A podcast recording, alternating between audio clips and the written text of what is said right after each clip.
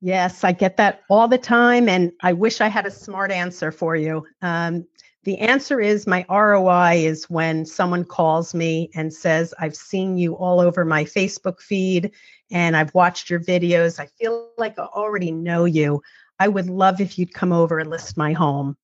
Um, that's one ROI for me.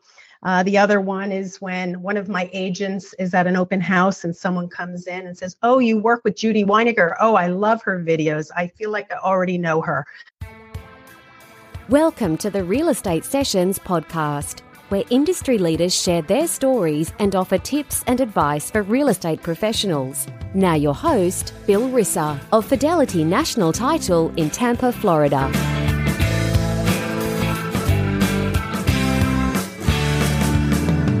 Hi, everybody. Welcome to episode 179 of the Real Estate Sessions podcast. Thank you so much for tuning in. Thank you so much for telling a friend. It's how we continue to grow, and it's how I get to continue to do this thing I love so much, this passion project of mine, which is talking to interesting people in our industry and finding out more about them and some of the great things they're doing. This is no difference today. I'm so excited to be talking with Judy Weiniger. Judy's with the Weiniger Group up in Central New Jersey, we'll call it. We're going to talk about that. And uh, I met Judy through a mutual friend, Anthony Malafronte, and I can't wait to get started with our conversation. Judy, welcome to the podcast. Thanks, Bill. I'm so excited to be here. I'm so glad that we had a chance to meet in person, and now we can have our our chat on your very infamous podcast. Thank you for that, Judy. Now, I like to start at the beginning on the podcast, and let's start with the fact that I know you're in Central New Jersey. Did you grow up in New Jersey? Are you a Garden State native? I am. I'm a Jersey girl. I yeah. grew up in West Orange, New Jersey. Uh, my dad uh, is an architect from that area, and I've grown here up, grown up here my whole life. Left shortly for a college stint in Philadelphia, and, and back here to all parts of New Jersey with my family. Where exactly is Orange, New Jersey? There's lots of oranges, people. There's West Orange and East Orange and Orange and South Orange. So it can be very confusing. But West Orange is just west of New York City. Um, we, again, I never had to commute to New York from there, but it's a beautiful town. We lived up on a mountain. My dad was an architect and he built a, you know, beautiful custom home. It was pretty, you know, looking back at it, pretty modest, but we thought it was really extra special because it had gorgeous views of New York City skyline growing up that close to Manhattan, are trips to the city just normal, kind of everyday life? Definitely, but mostly for special occasions. I think for most Jerseyites, we don't even do the things that most tourists do. You know, so it's sometimes fun to return even as an adult to in, enjoy some of the um, museums and restaurants that, you know, or even you know sites that we've never even gone to ourselves. A previous guest on the podcast, I think it was Tracy Freeman, talked about the fact that there really is a central Jersey. It's not just North and South Jersey like most of us think, but there's this region called Central Jersey. Is what, what's your take on that, Judy? It's funny. It's been, you know, there really is a Central Jersey to me, um, but I think it's been part of trying to figure out where we are in our niche in our marketplace because you know does someone know what central new jersey is you know if i call it that. So it's been been interesting. But yeah i mean central new jersey to me is just west of new york city manhattan. So coming out route 78 for those that know jersey you know because the state is so densely populated. So you know you think of northern as like bergen county up by the bridge and southern jersey closer to philly and you know kind of atlantic city. And then there's this all this area in between is where i consider central New Jersey. Well, here's the test, Judy. What is the sandwich called? Is it a hoagie or is it a grinder? I call things a sub. You know, we call subs, but it, it listen, it's so confusing. I mean, a sub for us is like the the Italian meats. Um, we have something called sloppy joes here that I think are different than most sloppy joes. We have sloppy joes that are also kind of Italian meats, but with coleslaw and Russian dressing on it. So I guess we have our own culture. Judy, that is no sloppy Joe that I know. I'm going to have to send you one. There, okay. you know, we have a famous place in in Jersey for our sloppy joes called Town Hall Delicatessen. Three thinly sliced p- pieces of rye bread. Oh my gosh, it's the best. All right, Judy, I'll give it a try. Now, let's let's go on to your your school. You actually went to University of Pennsylvania Wharton School, which you know one of the top business schools in the country. And I want to know what was on your radar at that time. I probably wasn't real estate, but what was the industry or what was the direction you were going to take after you got out of school? You know, I always was entrepreneur minded and I was a very good student, but also very creative. And even as a youngster, I loved creating businesses. And looking back on it, my mother was a stay at home mom, but she was very creative and very entrepreneurial minded. So I don't know if I picked it up from her. But I had something, you know, when I was little, little carnival games. We used to have friends come over and play. And I had Judy's party service where we helped people back in those days, million years ago, like people would have home parties and I would help that host with serving and cleaning up.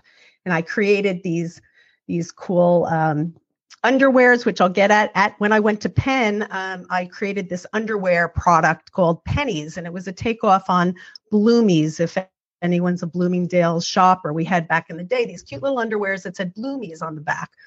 So about Wharton and Penn, I mean, I just I always was a business-minded person, and fortunately, um, you know, I was accepted into their uh, it's the undergraduate department of Wharton. So I got a, a BS in economics there, and I I ha- was majored in finance and marketing.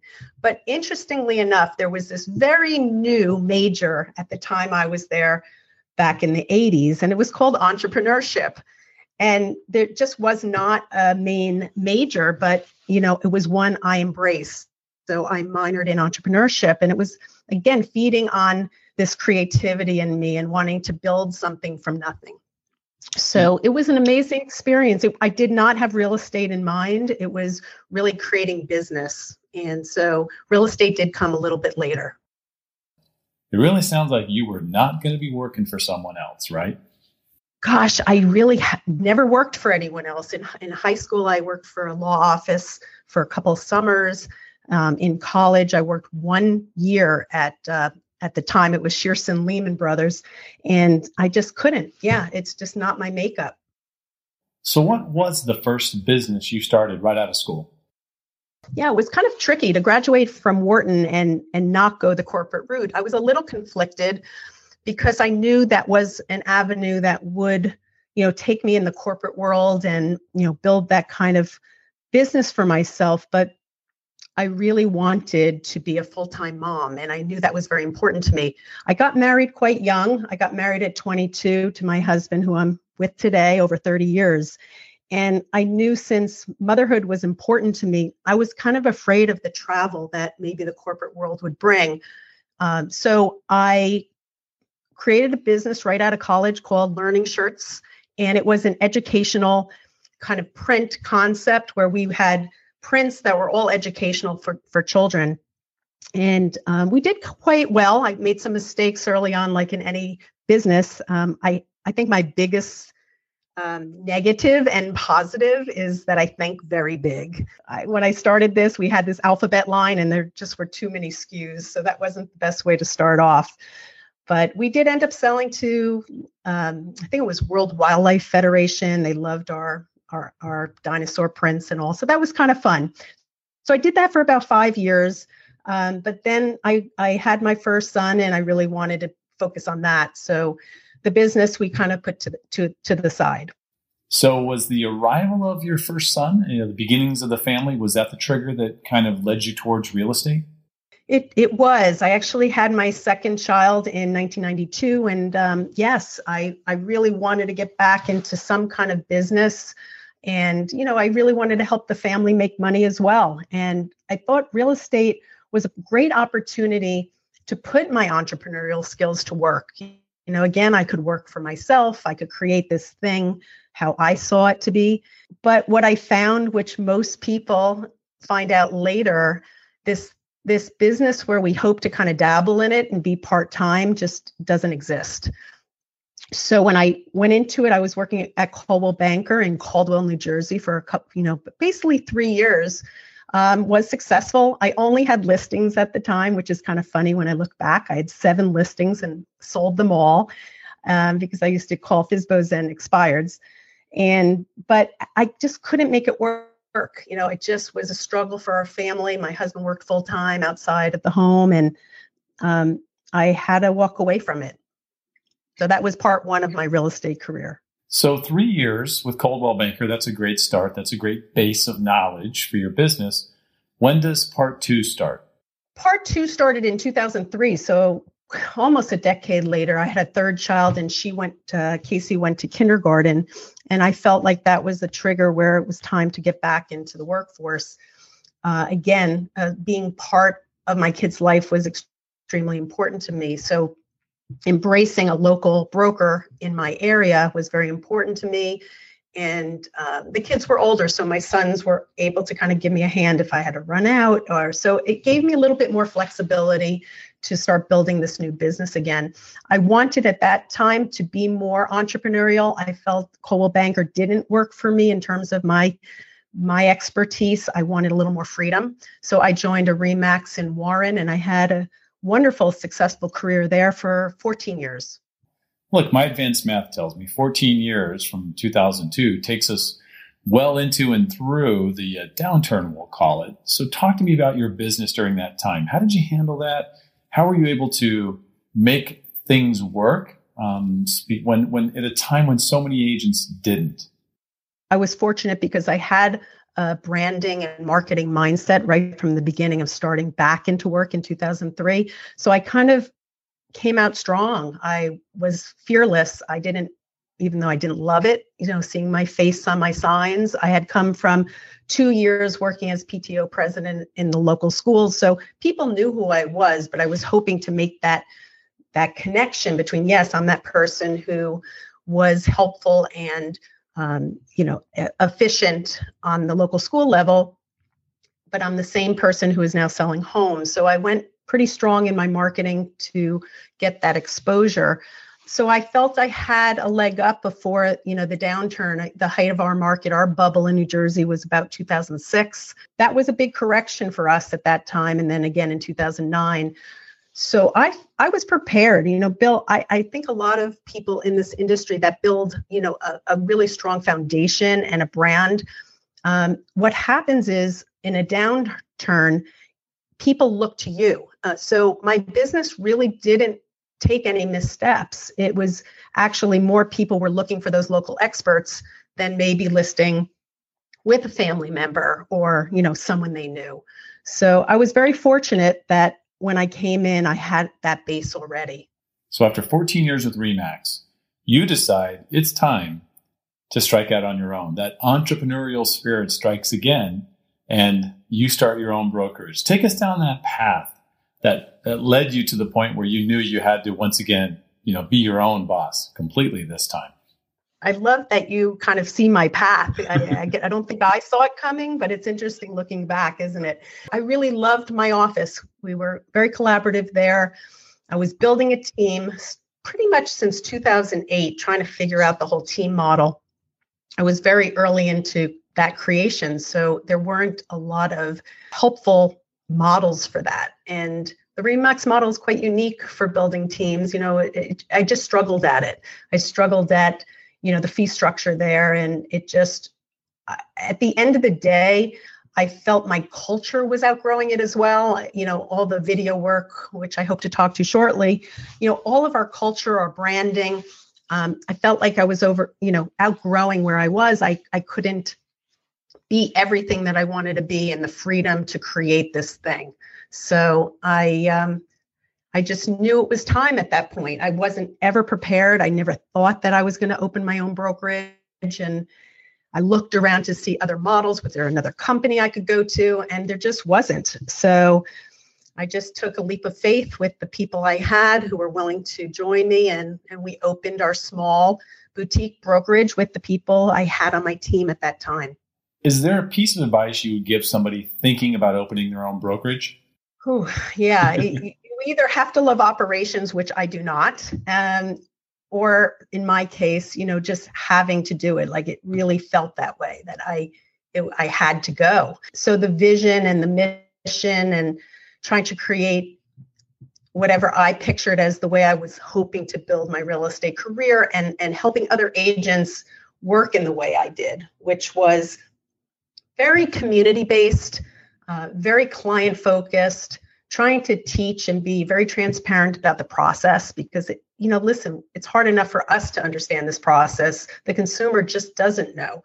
And so my advice to anyone is a lot harder than you think. I think that's what I'm telling my prior self, you know, a year and a half ago. It's it's definitely tough. I mean, I, you still have to sell, you're still doing operations, you're still working on the marketing, you're still working on recruiting. Um, and I love every minute of it. It has got to be one of the most challenging parts of your career. Very, very, very. I mean, I'm I'm I'm an overthinker anyway, so I'm thinking all the time. I get bored very easily. So I have beautiful processes and marketing and branding. And of course, every now and then I have to shift it up because I'm bored with it, you know. So um, I'm a challenging person, but I also appreciate that's my strength. You were right earlier, Judy. We're going to talk about video. And I want to start at the beginning for you with video. It, for so many people, it's a terrifying experience to get in front of a camera, turn it on, and start talking. And many people will have this moment of they'll try it, then they'll stop, and they'll try it, and they'll stop. How was it for you when you got started? Did you just dive right in and away you went? Or was it something closer to what the general public experiences? Um, I was terrified, just like everybody else. Um, back in the day, 2012 is when I embraced it. I give a lot of credit to Agent Reboot and Min, uh, Inman, uh, Katie Lance and Jimmy Mackin and Chris Smith, all talking about video and social media. I, I knew zero. So it was a light bulb went off. I'm like, oh my God, I'm late to the party. It's too late. Maybe I shouldn't even start. And this is 2012. So, mm-hmm. As you know, had I not started, it, I would have missed a great opportunity. But no, it was scary. I mean, I have great stories to tell, like going to my office at Remax at the time and again because it wasn't just my own space i went there at six in the morning and i started with these q&a videos and uh, at the time jimmy mackin was my mentor and coach so he would you know coach me into doing some of these things and i would get there so early in the day just so i had the peace and quiet to figure out the flubs and there would be no noise and I and those are still on my YouTube channel. So if you want to go look at them, they, they still are there. I, I leave them on there, but uh, you know I cringe too every watching them. But I think what turned the table for me, Bill, was when I realized that I could also turn the spotlight onto somebody else, and that it didn't have to be all about me. And I think that was the aha that really changed my video journey. So was the q&a videos which i'd love to revisit now with my brokerage and my agents but i have not done them since originally. The business spotlights are really the, the key turning point for me. I'm not in them except for a couple cameos you'll see me in them but it's not about me at all. It's about the local businesses in in our local community. And then we have our, our listing videos which are you know we, we we have our own spin to our listing videos but I'm mostly proud of a few other ones besides. We just started uh, school videos, which were showing what it's really like to live in Warren, New Jersey, and go to the schools here. Those I'm just so excited about that initiative. It's just being rolled out now. It's in collaboration with the local um, district who got involved with me. I asked them to and they let me and my videographer into all four of the elementary schools and they they want me to come into the middle school as soon as we can. You know my goal was to shine the light on our local schools because i felt like the story was not being told on local rankings sites like GreatSchools which is hooked up to zillow. Um, i'm not sure if realtor.com has that. I think realtor maybe does niche.com but we had some local elementary schools that were very poorly rated. And I was seeing that buyers that I was working with in Warren were trying to shy away from any listings in these couple of districts. And it shocked me because those are where my kids went to school. It's where I was PTO president. I knew them intimately. And so I felt again on the same topic that I really believe in is trying to show buyers what it's really like in our town. So by showing local businesses, by showing all about our parks and our community um, assets here, our recreation. and now showing about the schools can give them a better idea of the true picture if they were decide to move here. How are you distributing those videos? It seems to me that with organic search, there there could be a, an SEO play there, if I'm not mistaken. Is that possible? I would think so. We're rolling out just just this week. I mean, we have work to do. SEO is not my uh, forte, so I'm hoping to get some advice on that. But you know, our our YouTube channel is very strong. I'm working with a, a Google consultant right now for that. But I want to get it in the hands of anyone who's looking at the schools because I feel that consumers at a, a disservice. I mean, make decisions based on a ranking number. It's just, you know, they're missing really wonderful opportunities.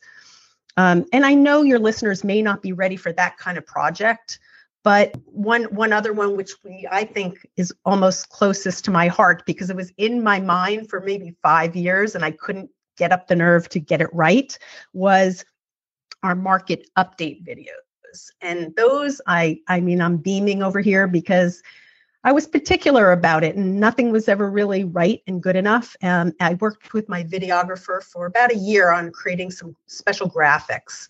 And now, what's so exciting for me, Bill, is that now as a brokerage, I'm teaching all of this to my agents. So Michelle Giordano is now the local expert in Bridgewater, New Jersey. And Brian Doliner, who just started in real estate in November, he is now taking over the market updates for Basking Ridge, New Jersey. So we're following the templates that I've created. And it's just so exciting to see the birth of this and having my own brokerage I'm able to fill this vision of spreading out this local expertise to other communities. That's awesome, Judy. Well done. Um, let me let me throw you a little curve. Let me be that guy that's been in the audience at some of the presentations you've done talking about video, and his question would go something like this: Yeah, that's all great. Your videos look great, but could you tell me the actual ROI of the videos you're creating? Yes, I get that all the time, and I wish I had a smart answer for you. Um, the answer is my ROI is when someone calls me and says, I've seen you all over my Facebook feed and I've watched your videos. I feel like I already know you. I would love if you'd come over and list my home. Um, that's one ROI for me. Uh, the other one is when one of my agents is at an open house and someone comes in and says, Oh, you work with Judy Weiniger. Oh, I love her videos. I feel like I already know her. And so this is the kind of thing that is just so exciting because I'm sure you've heard this before, Bill. Like I I just am such an advocate of working with people that want to work with me.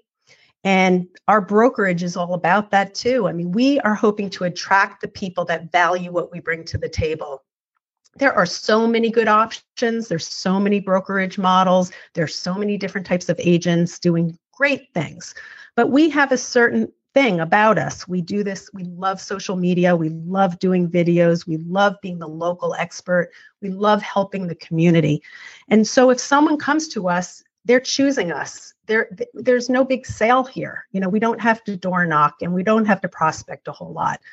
And so i guess that's the long answer too about the roi i. Mean that's my roi is enjoying my job and being able to work with the people that want to work with me i think that makes for a whole lot better work environment and a much much better personal life I think so. I really, truly do. It's like, you know, when we go chase these leads, you know, I talk about a, ch- a track, don't chase kind of marketing that we do. You know, people don't want to be caught. And here we are pounding them. And I always go back to the same old topic, which is I want to treat the consumer the way I want to be treated. And so I always try to think about that. I would love to see a video of something, uh, you know, of what I would like to buy and, and be able to see if there any connection there, you know, before I go ahead and start shopping around. So I still am such a believer and I'm smiling again. I'm on audio right here. You can't see my face, but I, I hope you can feel my passion for this. And, and this is my why for having started Weiniger Group. If an agent asked you, Judy, how they could get started in video, and it's obviously not going to be with a videographer and, and, the incredible production values that you and your team bring to your videos, which are amazing. What is the uh, what is the advice you have for them? How do they get started today, uh, as opposed to back when you got started? I love your questions because you're so insightful, Bill. I mean, I unfortunately, unfortunately started a long time ago when things were a little harder. When you're innovator, things aren't as clear in terms of the path. What's great for people today is Facebook Live and Instagram Live. You can do video stories just in Insta stories. You use your phone. There's no, there's nothing more you have to do. So you can be extremely successful in video just using your phone. So there's no excuses because you really have no there's no budget except if you want to put some money behind it as a Facebook ad. But other than that, it's you, it's your effort, it's your connection, it's your relationships. And I'm a big believer in getting to know your local community and, and giving back to them. It sounds like we've laid out the template for somebody that's trying to get started. Look at your community, look for interesting things, interesting people, and share those stories, right? I think so. I mean, where we started, you know, we we did about 20 community videos over the course of a couple years.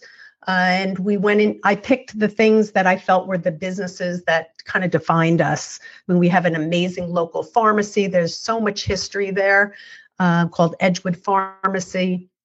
My one of my favorite favorite videos is a video of a local pizza uh, restaurant owner, Rosario, and he was so reluctant to go on video and and I kind of pushed him. I said Rosario this is good for you. You know it's it's time. Videos everything. You know social media is everything. And he was so happy when it was done and all his customers were like Rosario you did so great. This is wonderful. And they were so positive with him. And it was just my way of kind of showing local business what there is out there for them to get further exposure so starting with your local businesses, help them, you know, help them um, try to understand the power of social media and video work. For anybody out there listening, Judy, is it uh, just Weiniger Group on YouTube? It, I think it's under my name, Judith Weiniger, but I'm sure if you say Weiniger Group YouTube, it probably will pop, pop up. Yeah. But I would be my pleasure for anyone to check it out. It's it's kind of my online resume from start to finish and where we are and I hope you enjoy looking at them. And anyone who wants to you know catch up with me, I'd love to hear that you looked at them and which were your favorites and what inspired you. So please please uh, hit me up on Facebook or Instagram and I'd love to chat. Yeah, I saw Rosario tossing pizza dough up in the air. I'm a big fan. Yeah, my favorite part though, at the end of the day, I guess this is the great way to segue to the end about video. Video shows emotion, video shows people's heart. And what Rosario said in that video when we asked him the question, Rosario, how do you feel when people tell you, we, we love your food, Rosario, thank you? He says, Oh, I just feel so good. It makes me so happy, he says. And so, like, what more? Wouldn't you want to go, you know, be a patron of Rosario. Judy, it's time for my final question, the same question I've asked every guest since uh, Jay Thompson in episode one. And that is if you could give one piece of advice to a new agent just getting started in the business, what would it be? Oh, help somebody else, go build relationships, don't ask for business, and just uh, show your value. Once again, Judy, what's the best way for people to reach out to you? Um, I would love you to hit me up on Facebook because I feel like that's how I get to know people. So Facebook at my personal is Judy Lehman Weiniger, and my Instagram is Judy Weiniger. In fact, didn't we use Facebook Messenger to set up this podcast interview? We did. Do you use it a lot? I mean, I just find it such an easy way to communicate to find anybody you're looking for. I do. I use Messenger a lot to connect with people. In fact, the majority of my podcast interviews and conversations with guests start on Messenger. It's just a simple way for me. I think people see that red notification dot, uh, they click on it, they check it out, much more so than email, and it's an easy way to stay in touch. Judy, thank you so much for your time today. Look, if you're listening to this episode, feel free to reach out to her. Hit her up on Facebook, hit her up on Messenger. You can hear how approachable and how passionate she is about what she's doing in the industry. And I'm really thankful once again, Judy, to have you on our show. Well, thank you so much, Bill. I so appreciate being able to tell my story. It's so much fun. Thank you so much.